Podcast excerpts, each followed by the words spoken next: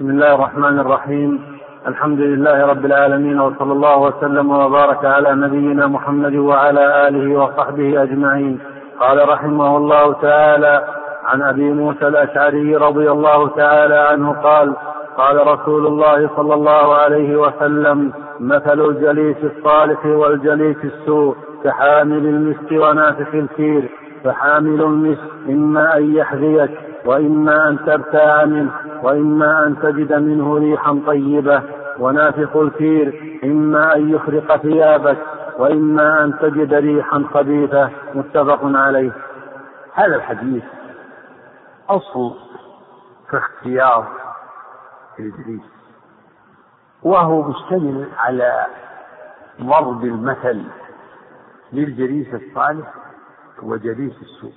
وضرب الأمثال هي من طرق البيان وتقريب المعاني وفي القرآن من ذلك كثير.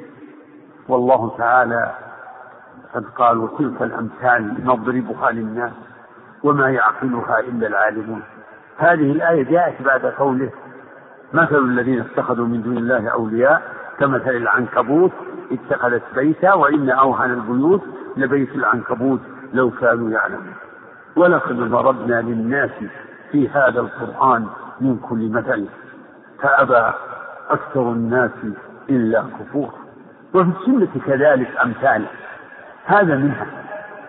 المثل يتضمن تشبيه يتضمن تشبيه مشبه مشبه التشبيه هو أركان. مشبه ومشبه به.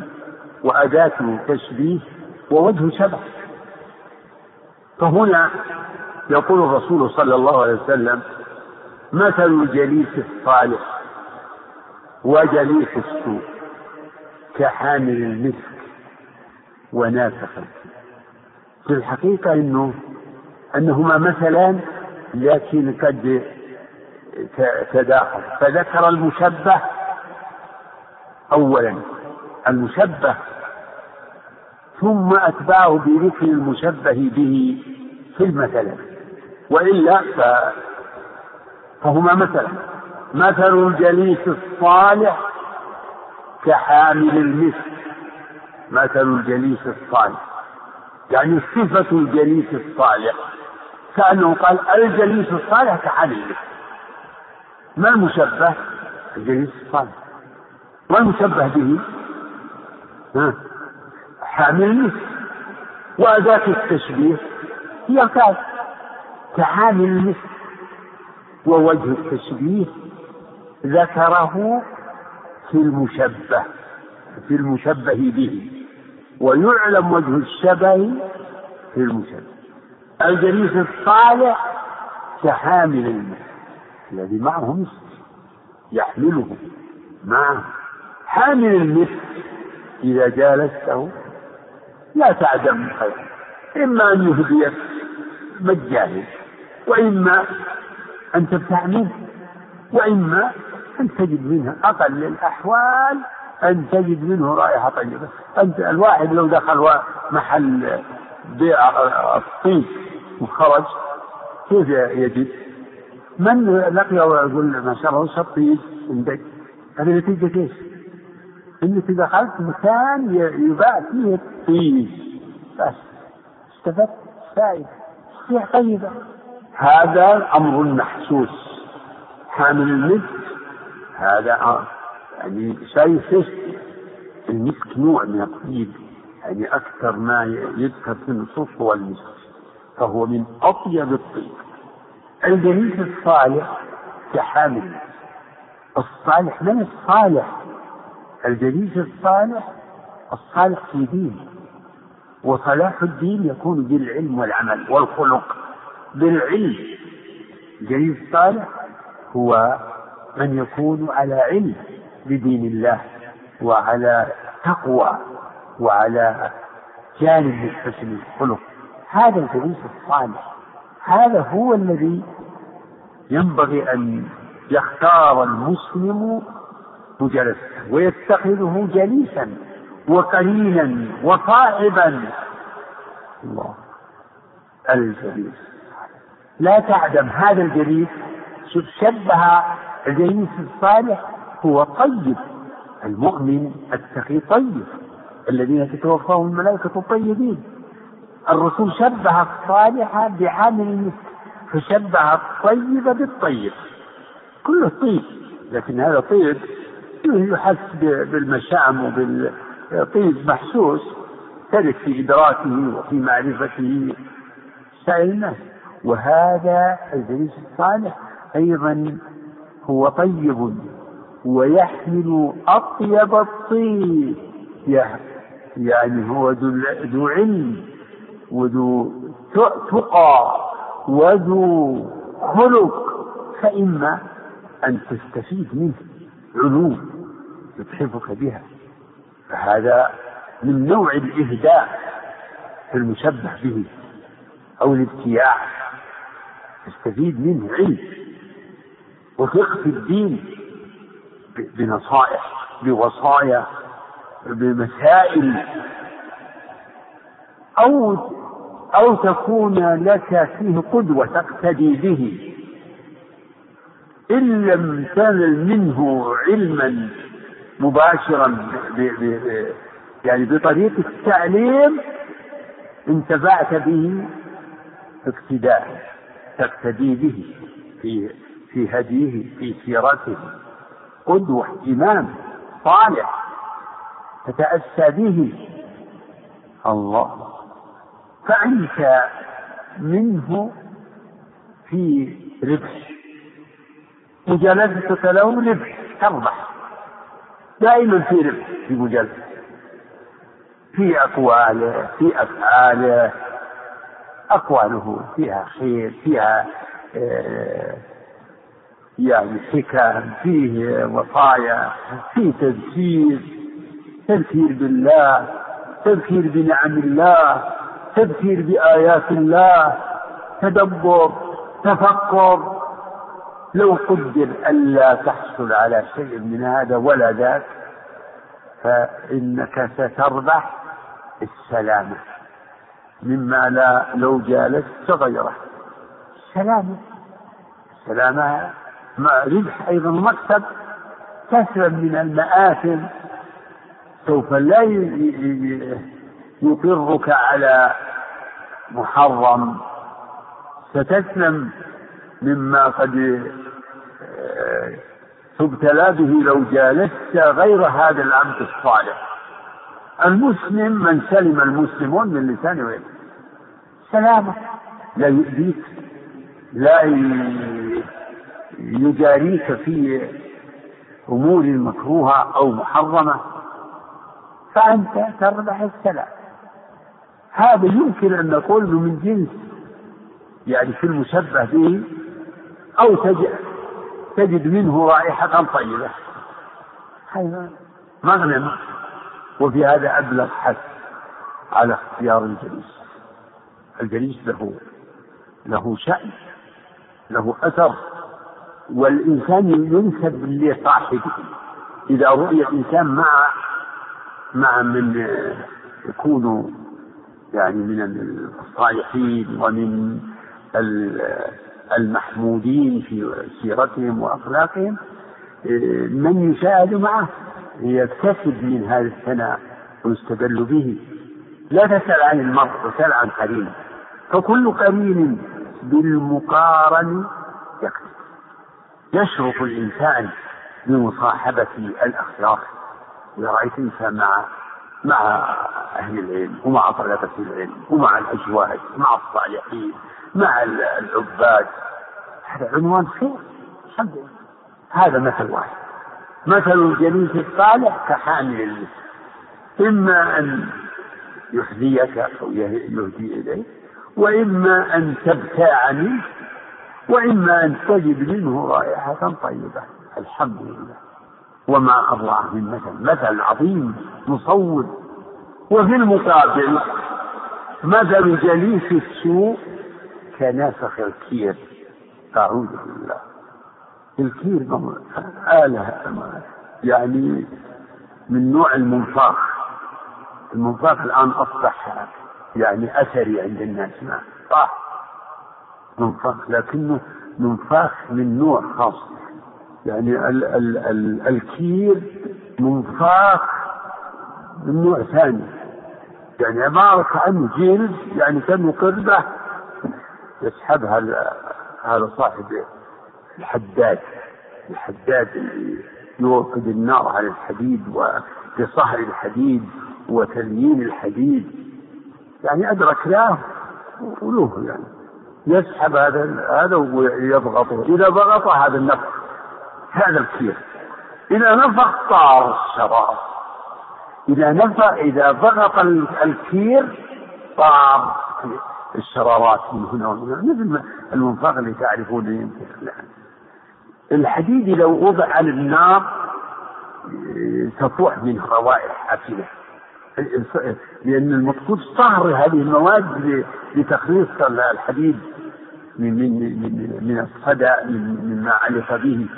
فتفوح منه روائح كنافة الكير اللي يدخل على صاحب الكير أو يجلس يجلس مع صاحب الكير يا ولد إما أن يتطاير الشراب فيحرق ثيابه وإما أكل شيء إذا خرج فإذا هو منتن الرائحة من من دخان الحديد والمواد المصهرة هذا. شوف المثل مثل تعبير مصور هذا المثل الثاني ومثل جليس السوء. جليس السوء هو ضد الجليس الصالح. تماما أعوذ بالله. جهل جليس السوء يعني صفه بنقيض ما تقدم. جهل سوء خلق يعني أحمق غضوب مغتاب نمام خائن مفرق في جنب الله. لا لا علم ولا تقوى ولا خلق. جليس هذا جليس سوء. هذا جليس سوء. وكما ان الصالح يتفاضل الصالحون يتفاضلون. كذلك ال ال ال ال ال الآخرون من ذوي الجهل والفجور يتفاوتون ومثل جليس السوء كنافخ الخير الرسول ذكر وجه الشبه في المشبه به كما قلنا في الأول. يدرك منه وجه الشبه في المشبه. جليس السوء ماذا تستفيد منه؟ أعوذ تستفيد منه الغفلة. الوقوع فيما حرم الله تكسب منه يعني تزيين الباطل تشويه الحق التنفير عن الخير. هذه النتائج مجالسة جليس السوء. أيضا يوقعك في بسوء خلقه يوقعك في مشاكل تدخل معه في مشاكل في خصومات. مثل نافخ الخير نافخ الخير إما أن يحرق ثيابك وتقطر الثوب تروح بدون وإما أن تجد منه رائحة خبيثة جليس السوء لو قدر إنك سلمت منه تكون ما ربح يعني لو قدر إنك ما ما يوقعك في حرام تكون ما ربحت شيء إلا إلا, السمعة السيئة. من من تراه مع الأراذل والسفهاء والجهلاء والفسقة والفجرة قرينهم؟ منسوب. القرين للقرين منسوب. فلان والله يعني يجالس فلان فلان يجلس مع مدخنين. أنا هذا مثال يعني أقل مع المدخنين مع الشراب مع فسقة مع تاركي الصلوات مع يعني أصحاب الفضول والباطل هذا عنوان. فهذا فهذا الحديث اشتمل على مثلين. لكن الرسول عليه الصلاة والسلام صاغهما بأسلوب دم يعني ذكر يعني ذكر وجه ذكر المشبه أولا وذكر ثم ذكر المشبه به بطريقة ما يسمى في علم البديع؟ اللف والنشر المرتب. قال مثل الجليس الصالح وجليس السوء. كحامل المسك ونافخ الكير هذا لف ونشر مرتب. ثم جاء التفصيل. فحامل فحامل المسك كذا ونافخ الكير كذا وبهذا يعرف وجه الشبه. في المشبه فالمشبه في الأول والمشبه به. ووجه الشبه كله كله طيب في طيب. لكن المقصود الطيب المعنوي في الأول وذاك الطيب الحسي حامل المسك آه يعني طيبه بما يحمله. فهذا أصل هذا الحديث أصل في اختيار الأصحاب. في الصحبة. اختر لنفسك. وهذه الصحبة يعني تنشأ عن المودة وعن الولاء. لأن الإيمان يوجد محبة الإيمان والعلم يوجد محبة الصالحين ومحبة الخير والأخيار. والجهل وضعف الدين وضعف الإيمان يثمر يعني آه، الركون والميل إلى أشرار الناس. هذا حديث عظيم ينبغي للمسلم إن يعني أن يتخذه منهجا في من في من يصاحبه ومن يجانبه فصاحب الأخيار وجانب الأشرار. فهذا يقال فيه نعم الجليس وهذا يقال بئس الجليس. والله أعلم. نعم. وعن أبي هريرة رضي الله تعالى عنه قال قال رسول الله صلى الله عليه وسلم لا يغدو المؤمن من جحر مرتين متفق عليه. الله قال رسول الله صلى الله عليه وسلم لا يلدغ المؤمن من جحر مرتين لا يلدغ خبر بالرفع وروي لا يلدغ المؤمنون نهي. مثل لا يستافي المؤمنون الكافرين. ولا منافاة بين الروايتين. فإن فإن النهي يأتي متضمنا للنهي. فيأتي أحيانا النهي بصيغة النفي لا يلدغ المؤمن من جحر مرتين المؤمن الذي من ثمرات إيمانه الحزم والفطنة. لا يلدغ من جحر مرتين بل يكون فطنا يأخذ من من من تجاربه دروسا. وقد ترجم البخاري لهذا الحديث بلفظه. وقال باب لا يلدغ المؤمن من جحر مرتين. وذكر أثرا عن معاوية رضي الله عنه. الحكيم أو الحليم ذو التجربة. أو لا يكون الحكيم إلا ذو إلا ذو تجربة. فأشار البخاري إلى إن هذا الحديث يتضمن أن إن المؤمن ينتفع بالتجربة ولا يكون غافلا لا يتعظ بالتجارب ولا يستفيد من التجارب. التجارب مصدر من مصادر يعني العلم. العلم آه، ومن مصادر الحكمة. العقل يعني ينمو ينمو العقل بالتجارب. يقولون مثلا الدارس اسأل المجرب ولا تسأل طبيب المجرب يصير عنده خبرة. هذا الحديث جاء في السيرة في سيرة ابن هشام أنه ورد من الرسول أن الرسول قاله على سبع وأن أحد المشركين واسمه أبو عزة الجمحي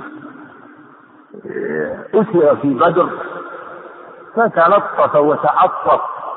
الرسول صلى الله عليه وسلم وذكر أنه يعني دعي و وأنه يعني يعني تضعف وتعطف الرسول عليه الصلاة والسلام فأطلقه.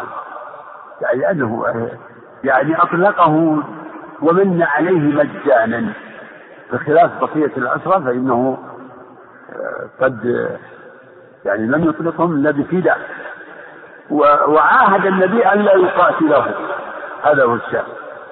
ثم أسر في أحد. فأراد أن يعني أيضا أن يعاهد الرسول مرة ثانية. فقال عليه الصلاة والسلام لا يلدغ المؤمن من جحر مرتين انتهى وجاء في القصة قال كذا هناك في مكة. أنت على ضيف وتقول يعني خدعت محمد يعني مرتين فأمر النبي صلى الله عليه وسلم بقتله. لا فقال هذه المقولة التي صارت مثلا لا يلدغ المؤمن من مرتين وهذا يمكن أن ينتزع به الإنسان في نفسه. فإذا وقع الإنسان في مخالفة تركا لواجب أو فعلا لمحظور لسبب من الأسباب فإن الحزم يقتضي أن يتوب ولا يعود ويشوف من من أين أوتي؟ من أين أوتي؟ يأخذ حجرة فلا يعاود الزلة لأن الزلة بمثابة لدغة الحية. هذا تطبيق لهذا الحديث مع الإنسان نفسه. يطبقه مع نفسه. يطبقه مع نفسه.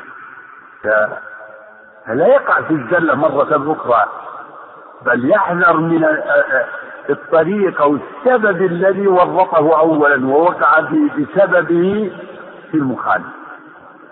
فيقول لنفسه لا يلدغ المؤمن من جحر مرتين. لن أعود إلى هذا السهل يعني إلى هذا الأمر الذي آه، أفضى بي إلى كذا. هذا طبقه في أمور كبيرة وصغيرة.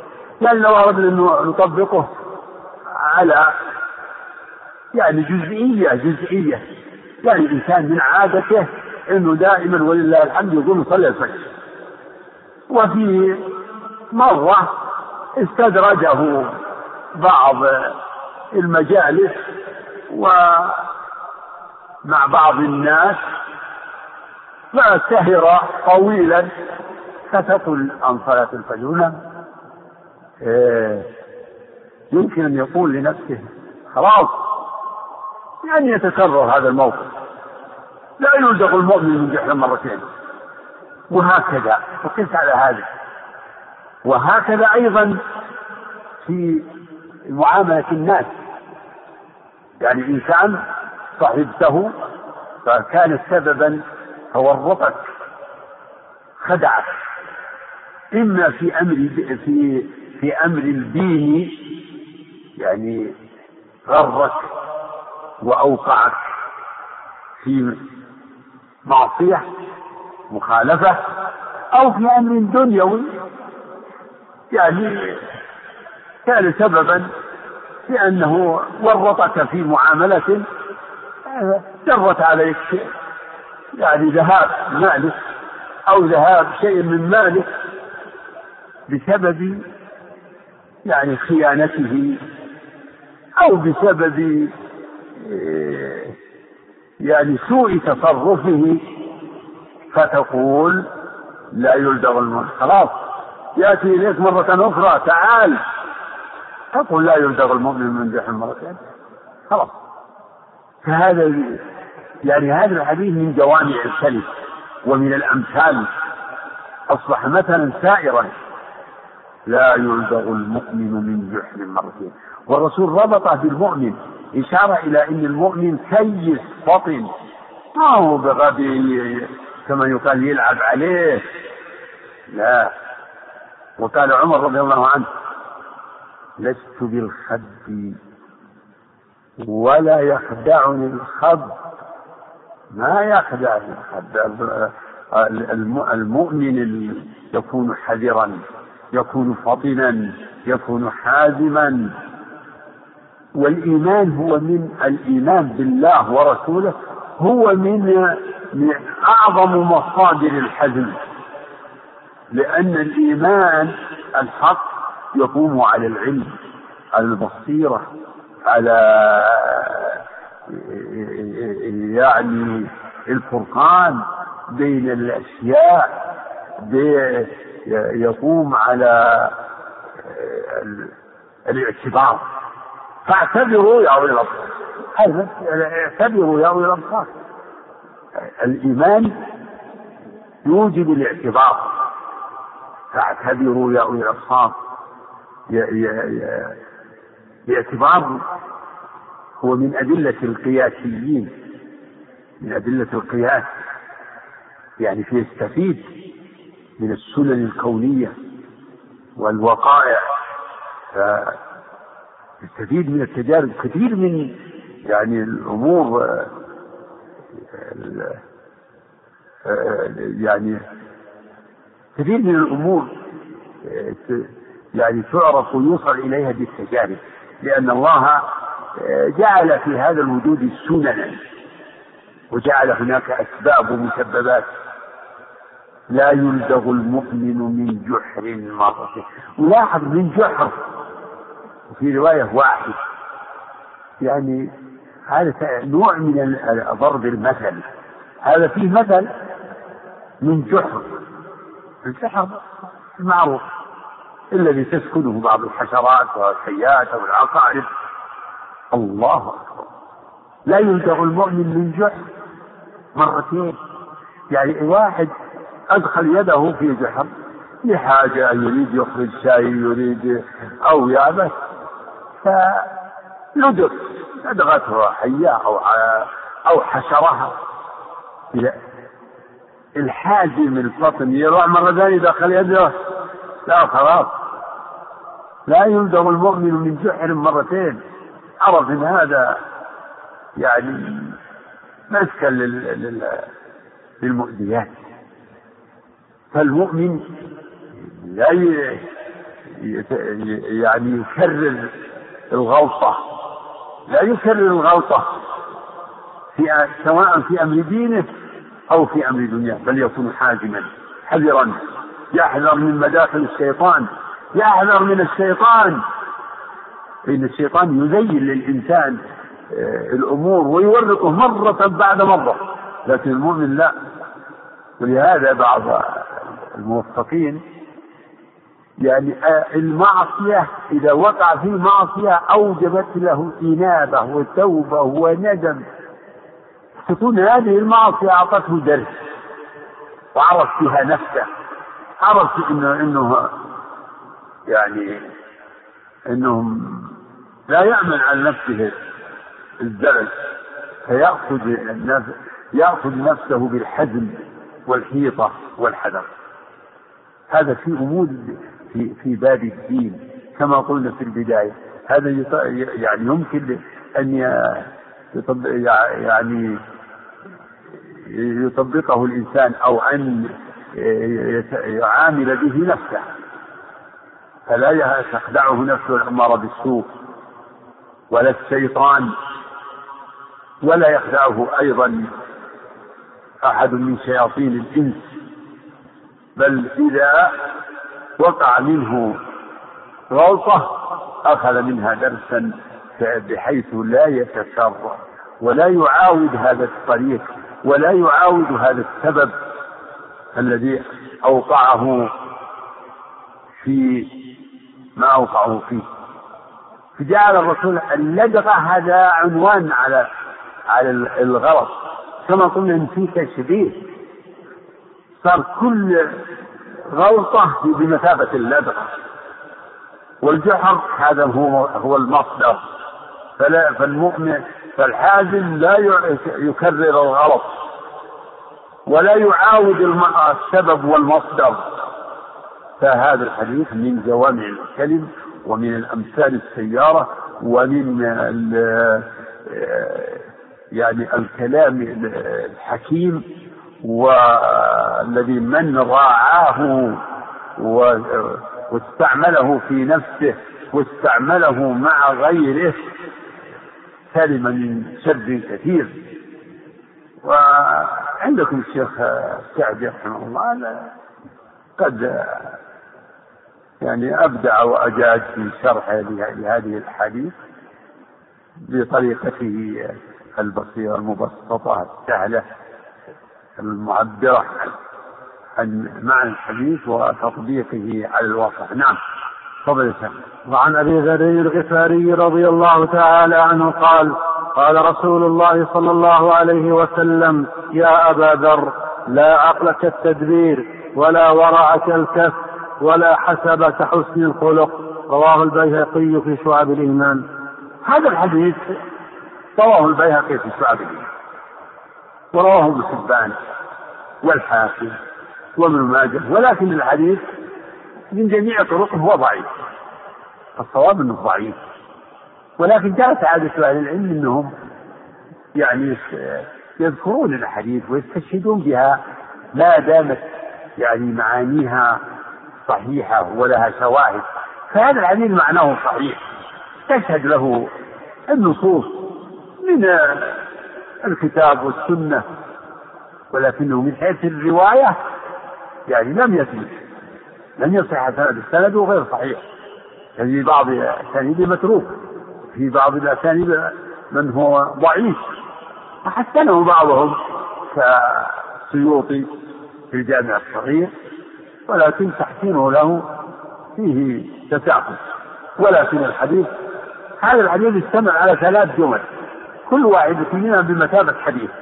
عن أبي ذر رضي الله عنه إن رسول الله صلى الله عليه وسلم قال يا أبا ذر لا عقل كالتدبير ولا ورع كالكف ولا حسبك حسن لا عقل كالتدبير العقل يطلق ويراد به القوة المدركة في الإنسان وهي القلب. إن في ذلك لذكرى لمن كان له قلب ويطلق على على ثمرة العقل وهي التصرف الحسن. التصرف الحسن يقال هذا عقل. هذا عقل. لأن العقل السليم الصريح يعني يقود إلى حسن التصرف. فالمسلم عنده العقل النير بما بما جاء به الرسول عليه الصلاة والسلام قال وإن اهتديت فبما يوحى إلي. ففي هذا الحديث لا عقل كالتدبير. يعني التدبير هذا أحسن أحسن العقول. لا عقل يبلغ يعني يبلغ مبلغ التدبير التصرفات الأخرى. التدبير التدبير فسر بحسن التصرف. في أمر الدين والدنيا. كل كل منها يحتاج يحتاج إلى التدبير. صلاح الدين يحتاج إلى التدبير. وصلاح الدنيا يحتاج إلى التدبير. تدبير يعني إلى التصرف الحسن.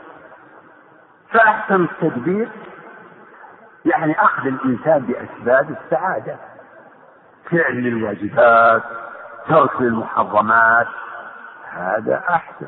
هذا أفضل تدبير. أسوأ الناس تصرفا من يفرط فيما به نجاة نفسه. ولهذا الكفار هم أسفه السفهاء. المنافقون سماهم الله سفهاء والكفار سفهاء. سفهاء.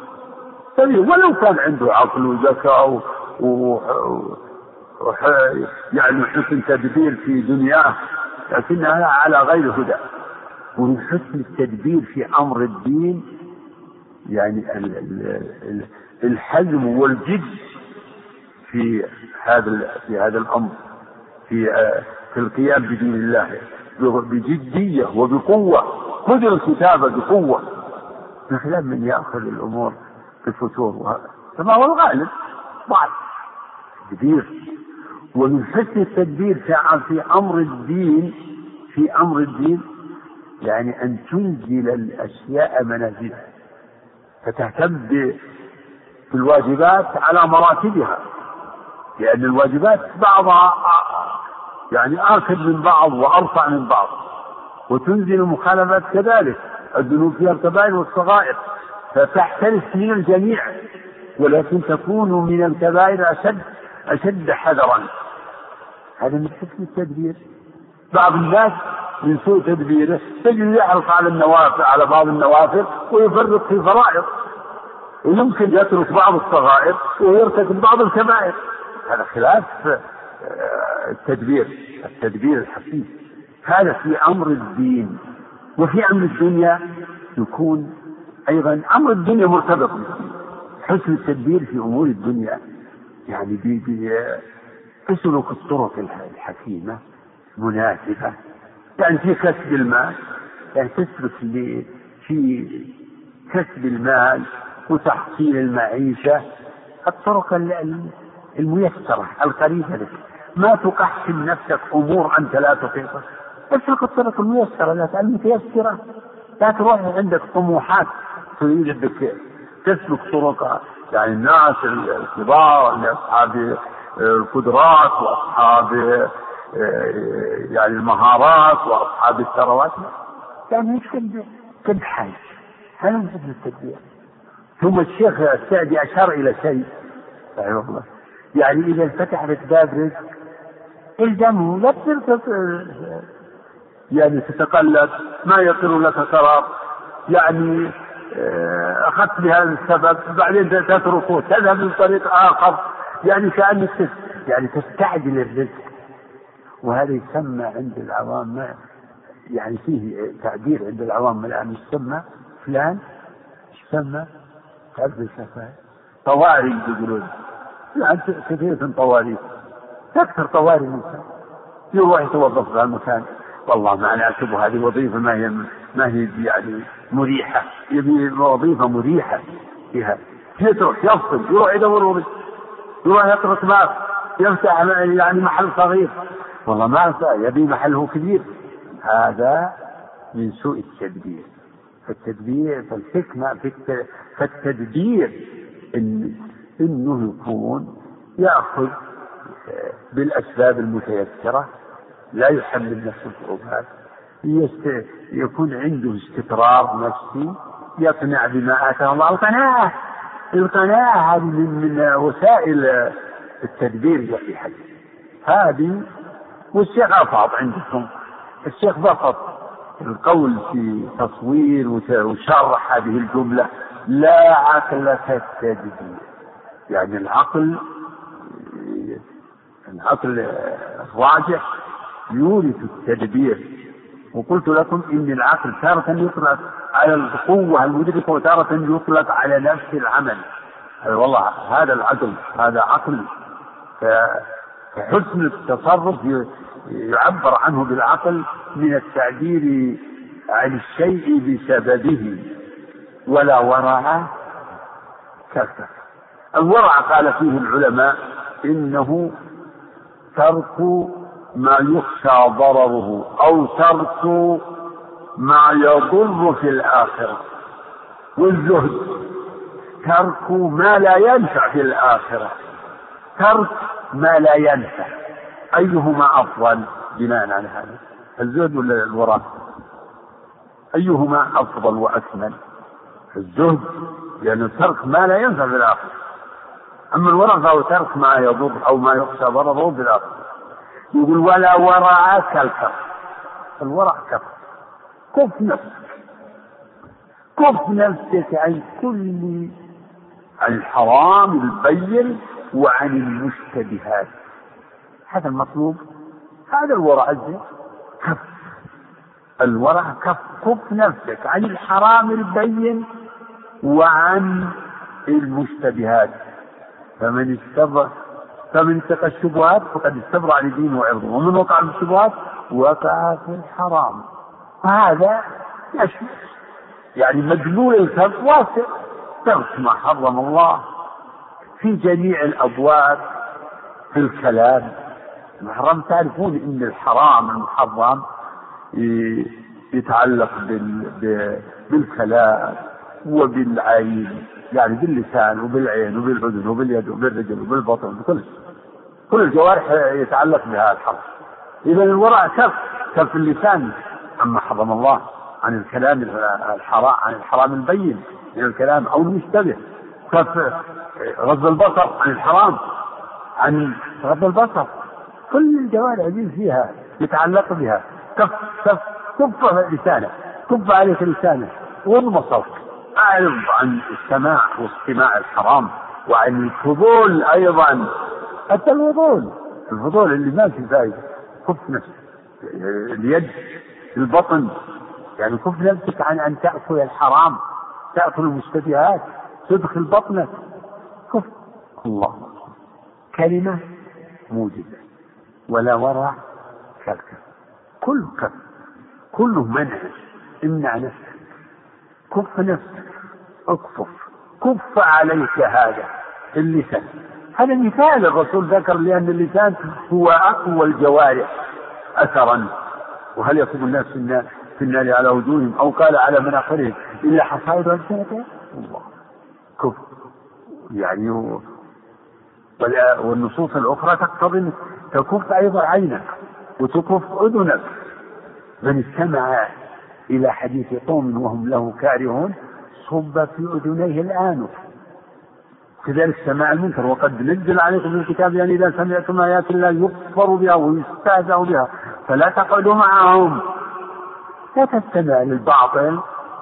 الباطل لماذا تستمع له؟ لماذا تنظر إلى الباطل والذين لا يشهدون الزور وإذا مروا باللغو مروا كراما؟ كف كف سمعك أذنك لماذا تستمع؟ يعني الآن الناس عندهم مبدأ التفرج يتفرجون على آه، القنوات يتفرجون على القنوات يسمعون ويرون المنكرات. يرون المنكرات باسم التفرج. لا لا لا تتفرج. على المنكر. لا تتفرج على آه، برامج السحرة. لا تتفرج. لا تتفرج تستمع إلى آه، إلى الرافضة وهم. كان الشيء العربي قد يقال الإنسان لكن تجعل هذا لك يعني. يعني تتفرج على المنكر. وبعدين؟ الرافضة الآن ينوحون ويصايحون في إذاعاتهم في إعلامهم. أنت تستمع. يستمع كثير من الناس يستمع لأنه يسمع. التغني وهالترنمات هذا منكر. الله يقول والذين لا يشهدون الزور وإذا مروا باللغو مروا كراما. لغو هذا. الإعلام الآن. الإعلام برامجه إما أن تكون من نوع الحرام أو من نوع الفضول والهزيل والرذيل هذا أكثر برامج ما على إما حرام ويعني ودعوات للشهوات المحرمة أو طرح للشبهات التي تفسد وتغير الإيمان. كف سمعك كف بصرك.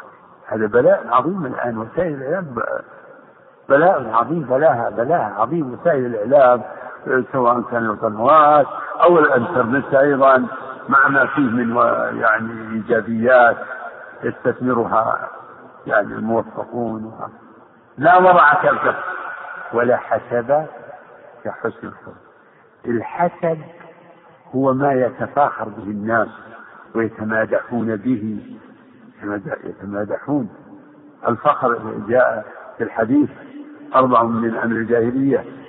أربع في أمية من أمر الجاهلية لا يتركون الطعن في الأنساب والفخر بالأحساب. والفخر بالأحساب.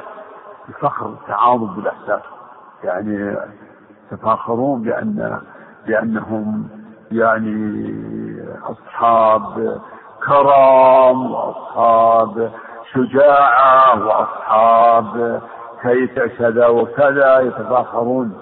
هذه هذه صحيح إنها مظاهر شرف. هذه يعني الأخلاقيات لكن آه، أهل الجاهلية مدعون بها فخرا يتعظمون بها على الناس. الرسول عليه الصلاة والسلام يقول ولا حسد كحسن. حسن الخلق؟ هذا هو. هذا هو الفضل وهذا هو المغفرة. يعني ولا فخر في في الحديث الصحيح. إن الله أوحى إلي أن تواضعوا فلا يفخر أحد على ولا حسب حسن الخلق. حسن الخلق جامع للخير حسن الخلق. يمكن بعض أهل العلم يوسع فيه حسن الخلق مع الرب بطاعته والانقياد بأوامره والإجتهاد في آه، تقواه وفي الإحسان إحسان العبادة وأدائها كما شرع الله وحسن الخلق مع الناس. يكون ببذل الندى وكف الأذى. بذل الندى. بذل المعروف. سواء كان مال ولا جاه معروف؟ إغاثة الملهوف إرشاد الضال مواساة الفقير رحمة الصغير أخلاق بذل الندى وكف الأذى. المسلم من سلم المسلمون من لسان ويده فلا يعتدي على أحد بيد ولا لسان. بذل الندى وكف الأذى. يعني إحسان وكف العدوان. يقول فلان ما شاء الله. هذا هو يعني يمكن نقول إنه الجليس الصالح. تجد إنه إنه يعني بادر للإحسان إلى جليسه وجليسه مستفيد منه وسالم من أذاه. لا يؤذيه لا بقول ولا فعل. هذا هو والأخلاق الكريمة الله تعالى فصلها. والكاظمين الغيظ والعافين عن الناس والله يحب المحسنين. الأخلاق الصدق الصبر الحلم الأناءة أخلاقيات العفو عن وجزاء سيئة سيئة مثلها العدل. فمن عفا وأصلح فأجره على الله. الإنفاق يعني الإحسان بالمال.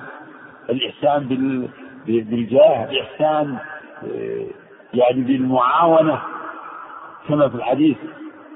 كل سلامة من الناس عليه صدقة كل يوم تطلع فيه الشمس تعدل بين اثنين صدقة وتعين الرجل في دابته فتحمله عليها أو ترفع له عليها متاع صدقة.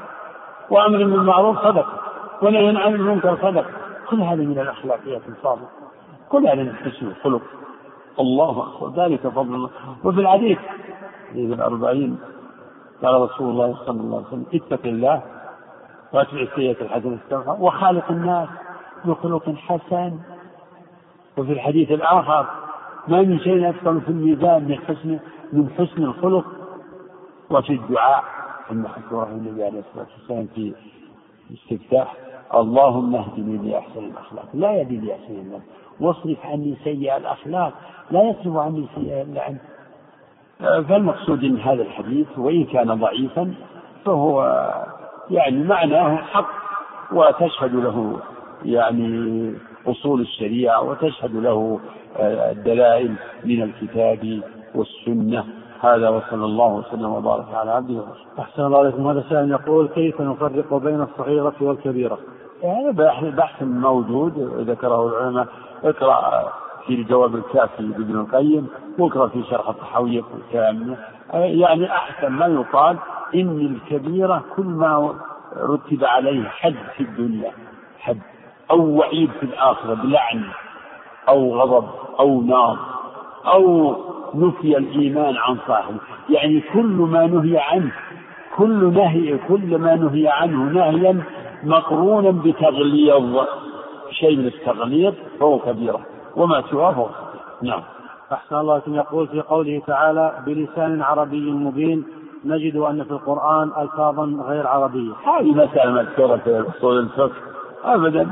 هذه الكلمات اللي يقولون أنها ما هي بعربية ما هم مسلم من الناس من يقول هي عربية مما اتفقت فيه اللغات. اللغات بينها توافق. تجد هذه الكلمة موجودة في العربية وفي الإنجليزية وفي الأردية ما في مانع. أو يقال إن أصلها أصلها من لغة كذا يعني حبشية أو فارسية أو رومية ولكنها آه، يعني جرت على ألسنة العرب وهذبها العرب للحنهم ولأسلوبهم و فصارت بذلك عربي نعم. أحسن الله إليكم ما أصابكم ونفعنا بعلمكم وصلوا على نبينا محمد وعلى آله تعالى عنه قال قال رسول الله صلى الله عليه وسلم جاء رجل فقال يا رسول الله أوصني.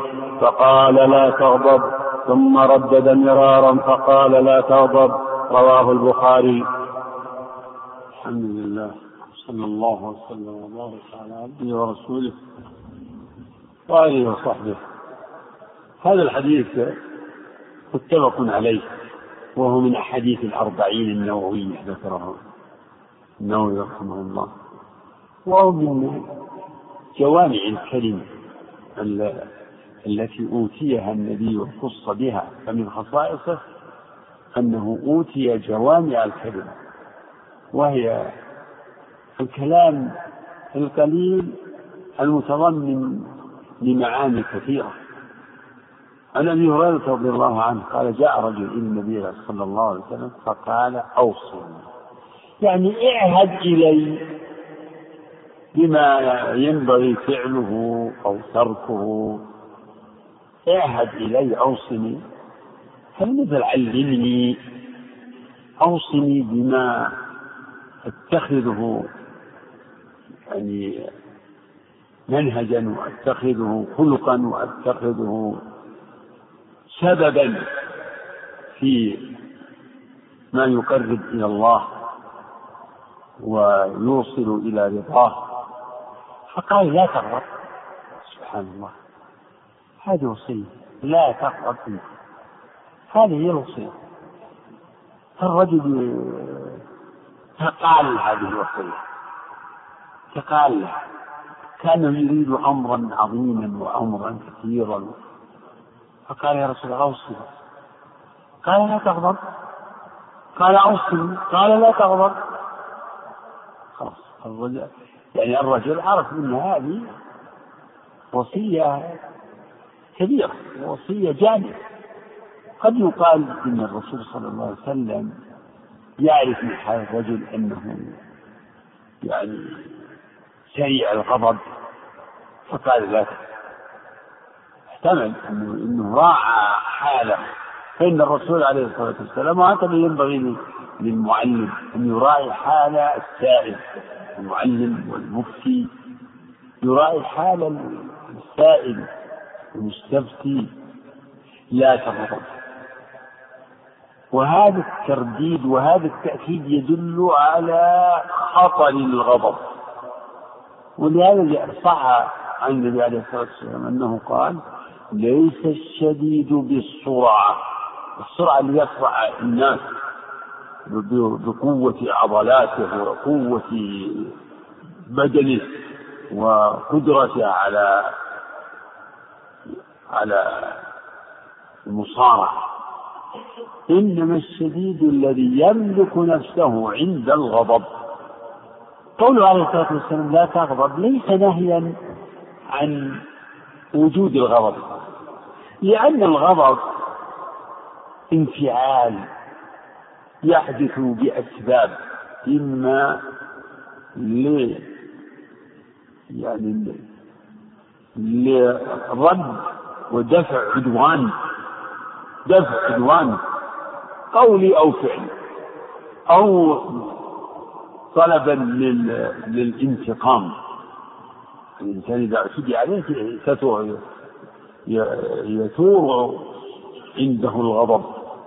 إذا إذا ظلم يثور غضبه لينتقم. فالغضب إما لوقوع عدوان ومن أجله فيغضب لدفعه أو لوقوع ظلم يريد الانتقام من الظالم. ولهذا يعرفه بعض الناس يقول الغضب يعني غضب الإنسان عظم.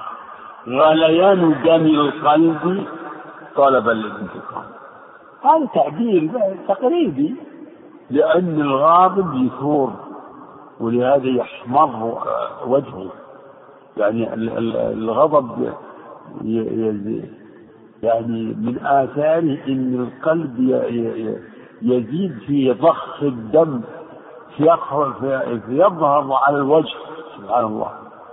يحمر الوجه الحمرة علامة الخجل أحيانا.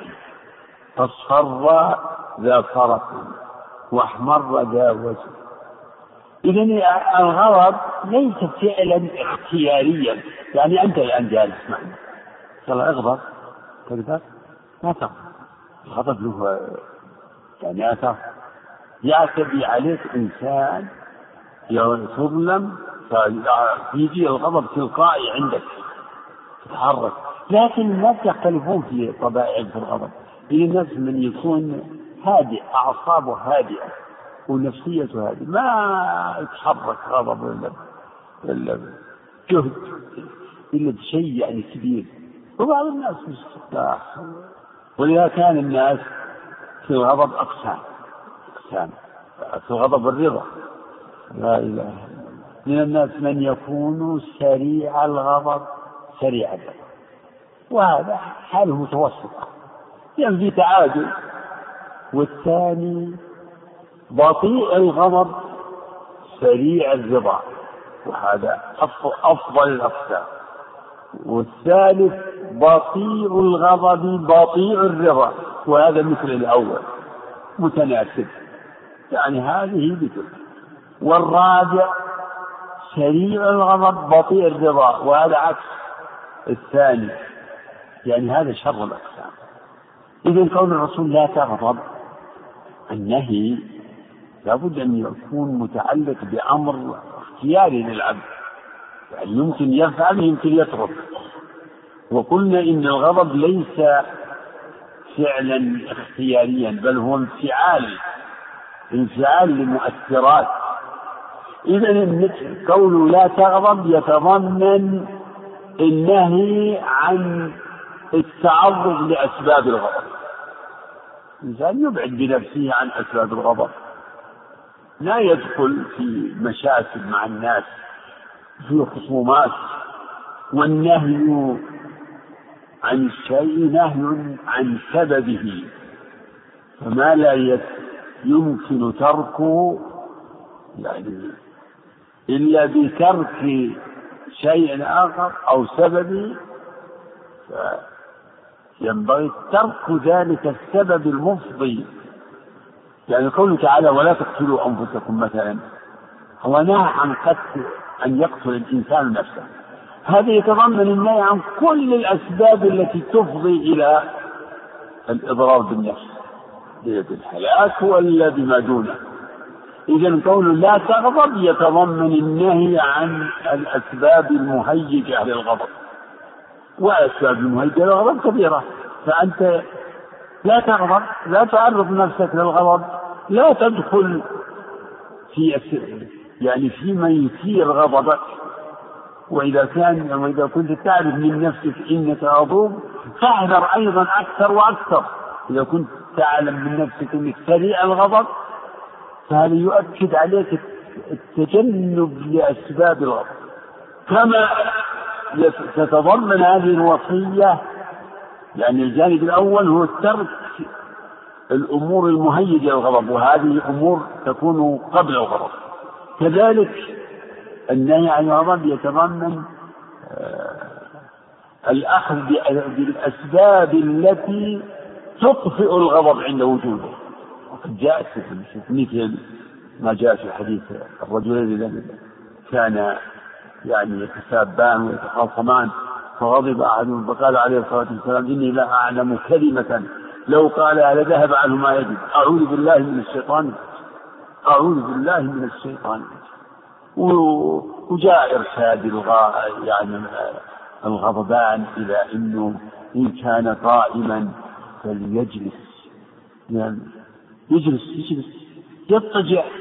يضطجع على الأرض تطفى الحريق. هذا حريق من داخل. وجعل من من وسائل اطفاء الغضب. الوضوء تروح توضا الوضوء طهور. هذا أيضا من وسائل اطفاء الغضب. يعني مما يدخل في هذه الوصية لا تغضب. فعل الأسباب التي تطفئ الغضب وتهدئه كذلك ضبط النفس. الغضب عن يعني عن كل ما يقبح من قول أو فعل. يحبس يمسك لسانه. لأن الغضبان يعني الذي لا يكون عنده عقل أو دين يضبط به نفسه يحصل منه يعني شر على نفسه. وعلى غيره. يغضب يمكن يقتل يغضب يدمر يتلف يخبط يمكن يبلغ به الأمر إلى الجزع الشديد. يقتل نفسه يمكن. يتكلم يمكن يتكلم يتكلم بكفر. وهكذا. إذا لا تغضب. لا تغضب. هذه الوصية تتضمن ضبط النفس عند هيجان الغضب. ليس الشديد بالسرعة إنما الشديد الذي يملك نفسه عند الغضب. والكاظمين الغيظ. كظم الغيظ. حبس. ما. ما تنفل يعني تفرغ جام غضبك على على كل تقدير. لا ما تفرغ غضبك اللي والثوران اللي عندك بكل ما اتفق. تجني على نفسك تجني على غيرك وتضر نفسك في في أمر دينك وفي أمر دنياك. مثل الذين يعني من الواقع من الواقع يعني الواقع كبير المتأمل في حال الناس الآن كثير من حالات الطلاق من تيجي غضب خلاص. لأسفه سبب يختلف مع زوجته ويتحارشان ويتخاصمان على أمر آه، سهل آه، فالمرأة تعاند وهو يريد يثبت رجولته فيغضب. خلاص. يعطيك الطلاق بالثلاث. لأنه يعرف أن الثلاث خلاص تفصل. في كثير من حالات الطلاق التي يعاني منها الناس. ويعاني منها المفتون هي بسبب الغضب. أخت تقول والله تهاوشت أنا زوجتي اختصمت أنا زوجتي وقلت لك كذا وكذا. وبعضهم يعني تهيجه طلق طلق إيه؟ أنت رجال؟ هو يريد يثبت رجولته لأن عقليته ولا إذا كان عاقل ما تستخف المرأة. ناقص عقل دين. يروح يهدي البيت وتتشتت الأسرة ثم يبقى ولهذا يحكون قصص إنه في في ذروة الخصومة والغضب تقع الكارثة ثم يشعران بالمصيبة في فيعودان يبكيان. كل منهما يبكي لأنه الآن شاب بالمصيبة. لا سخط هذا ما تتضمنه هذه الوصية الجارية. تتضمنت الوصية بتجنب أسباب الغضب والوصية بالأخذ بأسباب إطفاء الغضب والوصية بضبط النفس عند الغضب بحبس ال ال يعني اللسان والجوارح. وصية جامعة. حتى الغضب لله يحتاج إلى ضبط الغضب لله هذا هو الغضب الحق. الله أكبر. من المنع من ال... يعني يقول لا تغضب ما يدخل فيه الغضب لله. المراد يعني الغضب العادي من الغضب لله فهو حتى الغضب لله ما هو باختياري له أسباب؟ أسباب ما في القلب من تعظيم الله وتعظيم حرمات الله الغضب لله. الرسول عليه الصلاة والسلام كما أخبرت أم المؤمنين عائشة تقول إنه ما ضرب امرأة قط ولا خادما قط إلا أن يجاهد في سبيل الله. وما كان ينتقم لنفسه. فإذا انتهكت حرمات الله لم يقم لغضبه. قال ولهذا كان من صفة أنه الضحوك كالقتال. يعني مع أنه رحيم جدا فهو في إقامة أمر الله وإقامة حدود الله. لا يقوم لغضبه فهو يغضب لربه. الغضب لله أيضا يحتاج إلى يعني له أسباب الغضب لله له أسباب هي منح من الله. الغضب لله أسبابه العلم والإيمان ويحتاج إلى ضوابط ضبط تقدر هذه الضوابط بأن تقدر الأمور بقدرها. ما تجعل الصغيرة كبيرة والكبيرة كفر. وتنتقم من صاحب الكبيرة بعقوبة الكافر وترتكب هذا أو. هذا ورط كثير من. من. ممن يكون عنده حماس وغضب لله لكنه لا. ليس عنده من البصيرة ما يضبط به هذا الغضب. ليس عنده من البصيرة ما يضبط به هذا الغضب. لا يروح باسم إنكار المنكر. الخوارج عندهم أصل. المعتزلة. أصل الأمر بالمعروف والنهي عن المنكر. هذا طيب والله. لكنهم يجعلون منها الخروج على الولاة هذا من الأمر بالمعروف ومن الغضب لله الخروج على الولاة ظلم فسق. باسم إنكار المنكر. المسلم أو البصير بدينه. ما لابد أن يكون بصيرا في أمره ونهيه. ولهذا كان من قواعد الأمر بالمعروف تقدير المصالح والمفاسد فالغضب لله حق وعنوان خير ودليل على يعني إيمان وخير وصلاح. لكن لابد أن يكون مضبوطا بالعلم العلم الشرعي نصوص جاءت الصحابة. لما أنه جاء الأعرابي دخلوا بعد يعني هذا مثال يذكره أهل العلم ويستدلون به واخذوا منه قاعدة. ثار عليها الصحابة دم دم دم دم الرسول قال لا تجربوا عليه الولد اتركوه اتركوه. هذا هم فعلوا غضب لله وتعظيم لبيت الله ومسجد رسول الله. لكن لا لم يكن ما ما فعلوه حكمة. لم يكن ما فعلوه من الحكمة. الرسول علمهم لا اتركوه حتى بعد الحل سهل يؤتى بأمر بذنوب الناس على البول انتهت مشكلة المسجد جاء الأعرابي وعلم الرسول. يعني ما يجب للاحترام هذه يعني بيوت الله وما يجب من تنزيهها عن الأقدار. المقصود من هذا الحديث وصية جامعة على اختصارها لا تغضب اللهم صل وسلم نعم. وعن عبد الله بن مسعود رضي الله تعالى عنه قال قال رسول الله صلى الله عليه وسلم لا يدخل الجنة من كان في قلبه مثقال ذرة من كبر. فقال رجل إن الرجل يحب أن يكون ثوبه حسنا ونعله حسنة. قال إن الله جميل يحب الجمال. الكبر بطر الحق وغمط الناس. رواه مسلم. هذا الحديث واضح الدلالة على خطر الكبر وأنه من موانع دخول الجنة. كما أنه من أسباب دخول النار. أليس في جهنم مثوى للمتكبرين؟ قال ربكم ادعوني يستجب لكم. ان الذين يستكبرون عن عبادتي سيدخلون جهنم داخلين قال رسول الله صلى الله عليه وسلم لا يدخل الجنة من كان في قلبه مثقال ذرة من كبر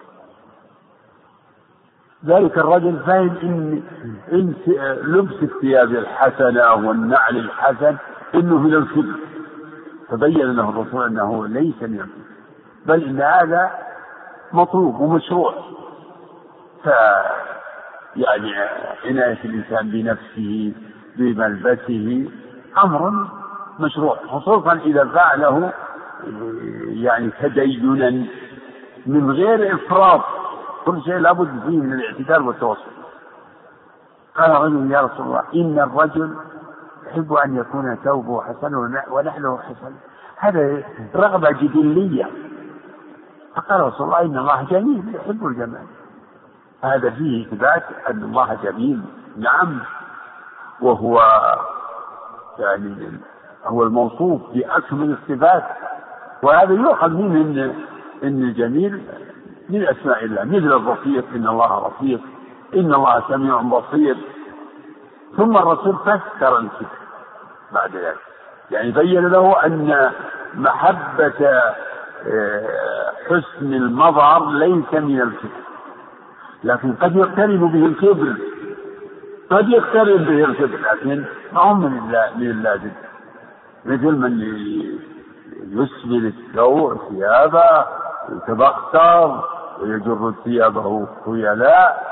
هذا نعم وقع في قلب في جانب من الكبر يعني فأصل لبس الثوب الحسن والنعل الحسن أصله جائز وقد تقترن به نية فيصير بها مستحبا وقد تقترن به نية يصير حراما. فهو أمر عادي يتغير حكمه بتغير يعني بحسب المقاصد كغيره من العادات والأمور الطبيعية. الكبر بطر الحق يعني رد الحق وغمط الناس. رد الحق وغمط الناس.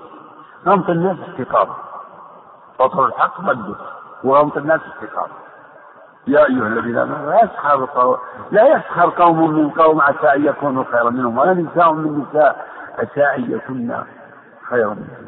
بحسب امرئ من الشر أن يحقر أخاه المسلم. يعني يكون غمط الناس احتقار احتقار واستصغارهم واستصغار الإنسان احتقار الغير يتضمن التعاظم والإعجاب بالنفس. يتضمن الإعجاب بالنفس والتعاظم على الخلق والتطاول عليهم. إذا الكبر كما نبه الشيخ عندكم الشيخ السعدي رحمه الله إلى أن الكبر نوعين. أنه نوعان رد الحق هذا والثاني احتقار الخلق وأعظمهما الحق. فقوله صلى الله عليه وسلم لا يدخل الجنة من كان في قلبه مثقال ذرة من كبر. إن كان من من مطلق الكبر فهذا من من نوع أحاديث الوعيد. مثل لا يدخل الجنة نمام لا يدخل الجنة فتاش. من أحاديث الوعيد التي تقيد. إذا كان المراد من مثقال ذرة من مطلق كبر. فإن الكبر يعتمى عليه أنه يتنوع. فالكبر الذي يتضمن رد الحق رد الحق يعني رد شيء من الحق كرد جميع الحق. يعني مثلا يقول التكذيب بحرف من القرآن كالتكذيب بجميع. التكذيب بخبر من أخبار الرسول واحد يعني ثابت عنه. كالتكذيب بجميع ما جاء به كما أن التكذيب لواحد من الرسل تكذيب لجميعهم رد الحق على هذا الوجه. رد. يعني يكون بعدم القبول. لا يقبله. لا يقبل هذا الحق. إذا كان هناك تأويل شبهات إن هذا ما ثبت إن هذا معناه كذا هذه نواحي أخرى. لكن الكلام الرد الذي هو يعني فيه معاندة ومواجهة رد صادر عن عناد. فهذا يؤول إلى الكفر. لكن إذا كان رد الحق غير ترك العمل يعني اتباعا للهوى المسلم يشرب خمر وفي المسلمين من يشرب الخمر كثيرا. وهو يؤمن بالله ورسوله ويحب الله ورسوله ويصلي ويعرف إنه بفعل هذا عاصي ولكن شهوته تغلبه. فهو عاصي مرتكب لذنب كبير كبيرة لكن واحد لا إيش تحريم الخمر؟ الخمر شراب. هذا شراب روحي شراب يفلح النفس. كيف يجعل تحريم الخمر طعن في شريعة الله. هذا عنده كبر استكبر عن قبول هذا استكبر عن قبول هذا الحكم. ولو أقر بجميع الأحكام ما دام أنه يعني طعن في حكم في حكم تحريم الخمر واستحله فإنه يكون كافرا. فيكون قوله لا يدخل الجنة على ظاهره. من كان هكذا فإنه ويموت. من كان هكذا ومات على هذا فالجنة عليه حرام وهو من المتكبرين الذين مثواهم جهنم. ولبئس مثوى المتكبرين. أما الكبر على الناس فهو حرام. ولكنه لا يوجب الخلود في النار وإن أوجب أو اقتضى يعني العذاب كغيره من المعاصي؟ فلا بد من الفرقان وعلى الإنسان أن يسأل ربه أن يطهر قلبه من الكبر ويستعيذ بالله من الكبر. خلق ذميم خلق ذميم وفي مقابل هذا أنه يجب على العبد أن يتواضع لله. ويقبل ما جاء عن الله ويقبل شرائع الله ويقبل أحكام الله فلا يكون في نفسه. فلا وربك لا يؤمنون حتى يحكموك فيما شجر بينهم. ثم لا يجدوا في أنفسهم حرجا مما قضيت ويسلموا تسليما. وعليه أيضا أن يتواضع لعباد الله ولا يحتقر من دونه ويستصغرهم وينظر اليه لا رب عبد مدفوع بالأبواب لو أقسم على الله لأبر. الله. اللهم من علينا بصلاح قلوبنا. نسأله أن يطهر قلوبنا من الكبر وكل خلق ذميم نعم. وعن عبد الله بن عمرو رضي الله عنهما قال قال رسول الله صلى الله عليه وسلم قد أفلح من أسلم ورزق كفافا. وقنعه الله بما آتاه رواه مسلم. عن عبد الله بن عمرو رضي الله عنه أن النبي صلى الله عليه وسلم قال قد أفلح من أسلم. في بعض الروايات من هدي للإسلام. والمعنى من أسلم. وكان رزقه وكان رزقه أو وكان عيشه كفافا. وقنعه الله بما الفلاح هو الظفر للمطلوب والنجاة والسلامة من المرهوب. ومن هم أصحاب هذا؟ هم الذين قال الله فيهم قد أفلح المؤمنون الذين هم في صلاتهم خاشعون والذين هم عن اللغو معرضون والذين هم للزكاة فاعلون. إلى قوله أولئك هم الوارثون الذين يرثون الفردوس هم فيها خالدون. هذا غاية الفلاح. ولتكن منكم أمة يدعون إلى الخير ويأمرون بالمعروف وينهون عن المنكر وأولئك هم المفلحون. ألف من ذلك الكتاب لا ريب فيه هدى للمتقين الذين يؤمنون بالغيب ويقيمون الصلاة ومما رزقناهم ينفقون. والذين يؤمنون بما أنزل إليك وما أنزل من قبلك. وبالآخرة هم يوقنون أولئك على هدى من ربهم وأولئك هم المفلحون.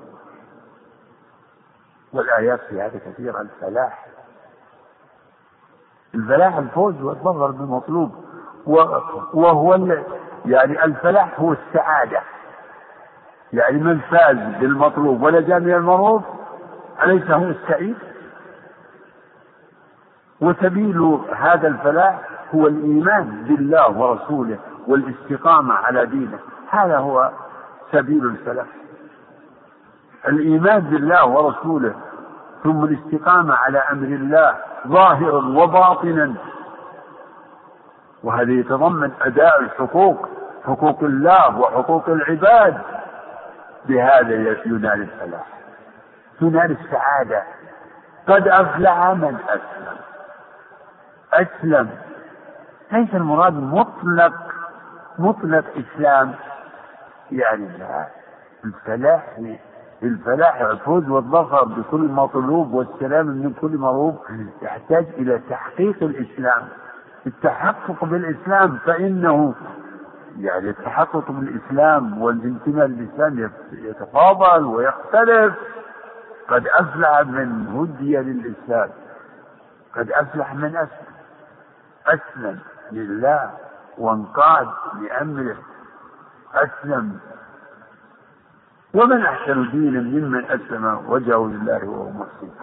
واتبع ملة إبراهيم حنيفا. واتخذ الله إبراهيم خليلا.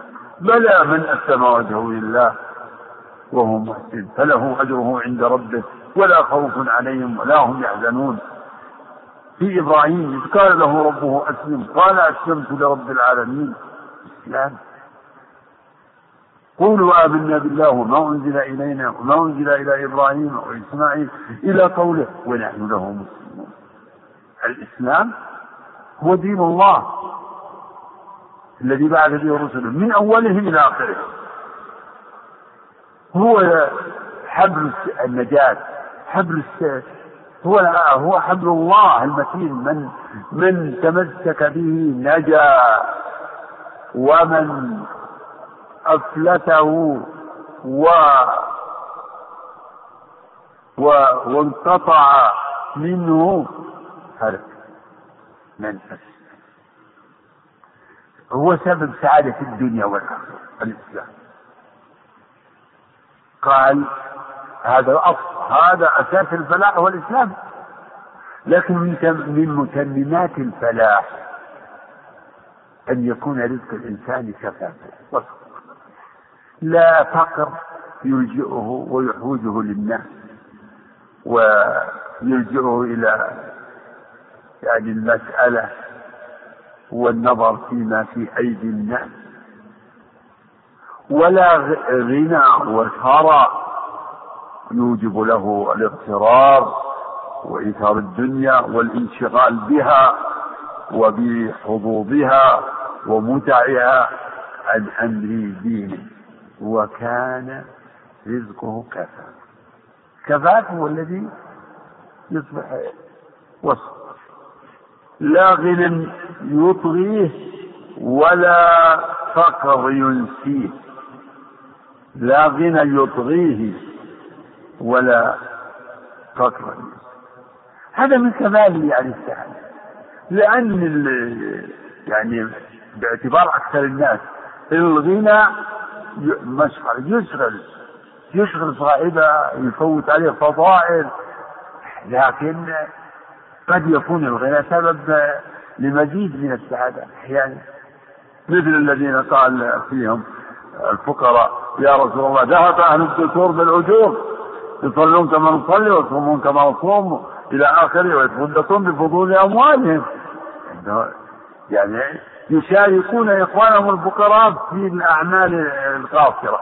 صلاة وذكر وتسبيح وتلاوة القرآن ولكنهم يتفوقون عليهم بالبذل وعتق الرقاب ومواساة الفقراء والصدقات والمواساة. هذا نوع آخر. لكن في الغالب ما يعني إن الغنى يشغل. وليس كل من أوتي المال إنه يبذله ويبذل يبذل الفضل. وكان رزقه كفاف هذا من متممات يعني مما يعين على التحقق بالقيام ب يعني بالعبودية لله والاستسلام لله والعمل بشرائع الإسلام أن يكون الرزق هكذا كفاف وجاء عن النبي عليه الصلاة والسلام أنه قال اللهم اجعل رزق آل محمد قوتا والخصلة الثالثة وقنعه الله بما آتاه. كان الرزق كفاف لكن ما يتم يعني الفائدة من كون الرزق كفافا إلا إذا اقترن بالقناعة. القناعة هي غنى النفس. باختصار. هي غنى النفس يكون راضي عن ربه. لا ينظر إلى ما, ما لدى الآخرين. يرى ما هو فيه يعني يرى نفسه أنه في بوحة السعادة والخير. في جيش متوسط عادي. ما ينظر لهذه القصور والمفاخر عنده سيارة قد حالة. ما ينظر لأصحاب المراكب الفارهة. ما عنده أبدا عنده مطمئن النفس مطمئن النفس وقنعه الله. هذه منها فلا ما شيء أنت أنت تفعله في نفسك. هذا أمر موهبة من ربانية من الله سبحانه وتعالى. وقنعه الله بما آتاه. فمن توفرت له هذه الثلاثة فقد أفلح. هذه النتيجة إسلام ورزق كافي وقناعة. ليس الغنى عن كثرة العرض إنما الغنى غنى النفس. إنما الغنى غنى. الله. هذه الأحاديث يعني ينبغي للمسلم أن يتذكرها يحفظها ويتذكرها حتى يقاوم ما يجد في نفسه من التطلعات والمنافسات.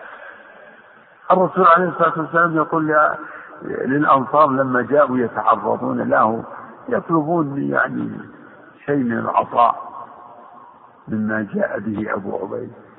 قال والذي نفسي بيده ما الفقر أخشى عليكم؟ وإنما أخشى أن تبسط الدنيا عليكم كما بسطت على من كان قبلكم. فتنافسوها كما تنافسوها فتهلككم كما أهلكت. فكم إنسان فقير أو إنسان رزقه كفاف ولكنه في بحبوحة من السرور ومنبسط وفي سعادة ومرتاح البال ما عنده هموم.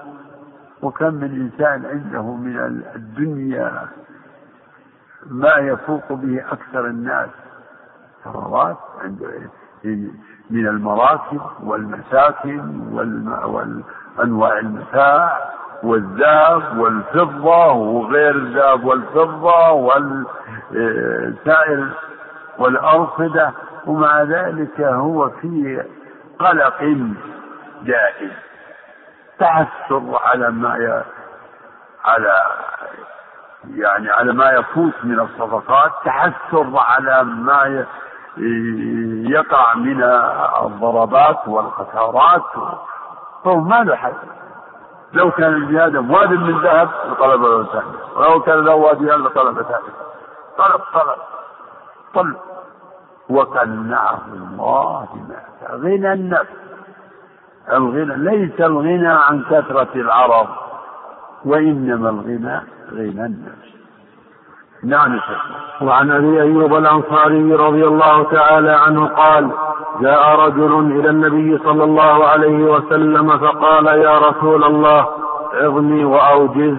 فقال إذا قمت في صلاتك فصل صلاة ودع ولا تكلم بكلام تعتذر منه غدا واجمع الياس مما في أيدي الناس. رواه أحمد. هذا الحديث رواه أحمد وغيره أحمد وابن ماجه وغيرهما. والحديث سنده ضعيف. مثل الحديث المتقدم. لا عقل في التدبير. ولكن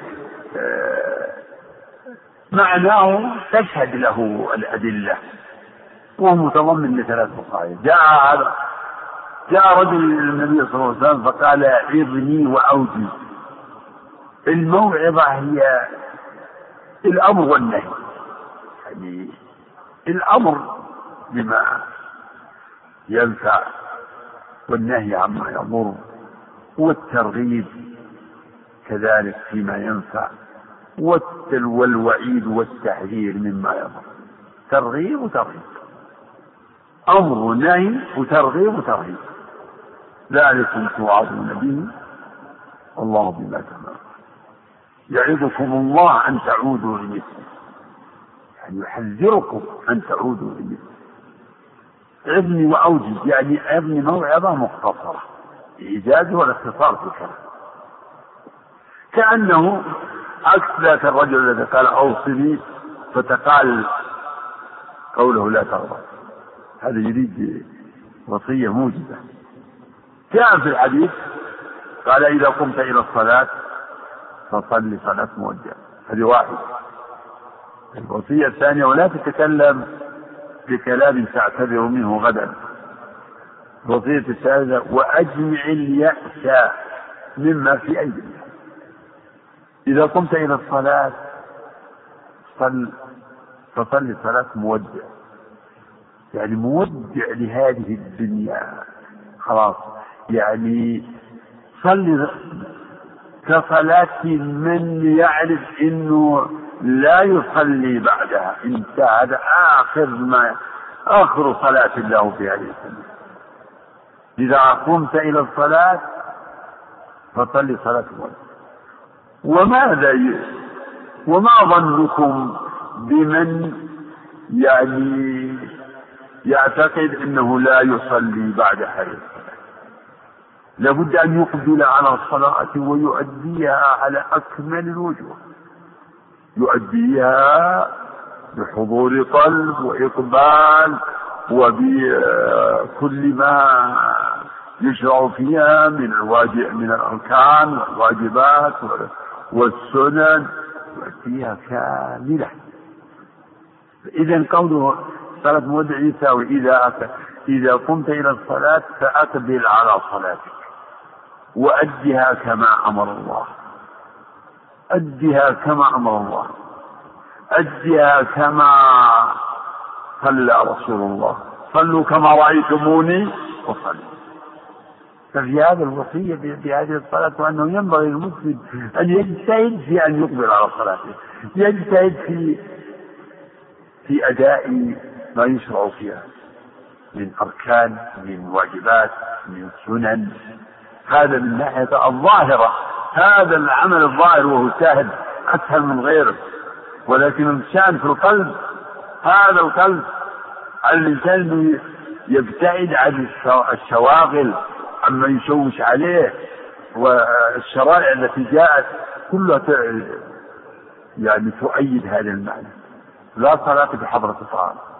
يعني أرشد النبي إلى أنه إذا قدم إذا حضر صلاة المغرب وقدم العشاء قال فابدأوا به قبل أن تصلي المغرب. قدر صادق إن أنه قدم طعامك وأقيمت الصلاة. ونفسك تشتهيه. يكون فكرك متعلقة بطعامك ويمكن طعامك الآن بعد ما قدم أنه يصير آه، عليه فوات يبرد يتغير. شوف سبحان الله شرع هذا رعاية للحضور في الصلاة. ولا وهو يدافعه الأخبثان. الإنسان إذا كان حاقن أو حاقد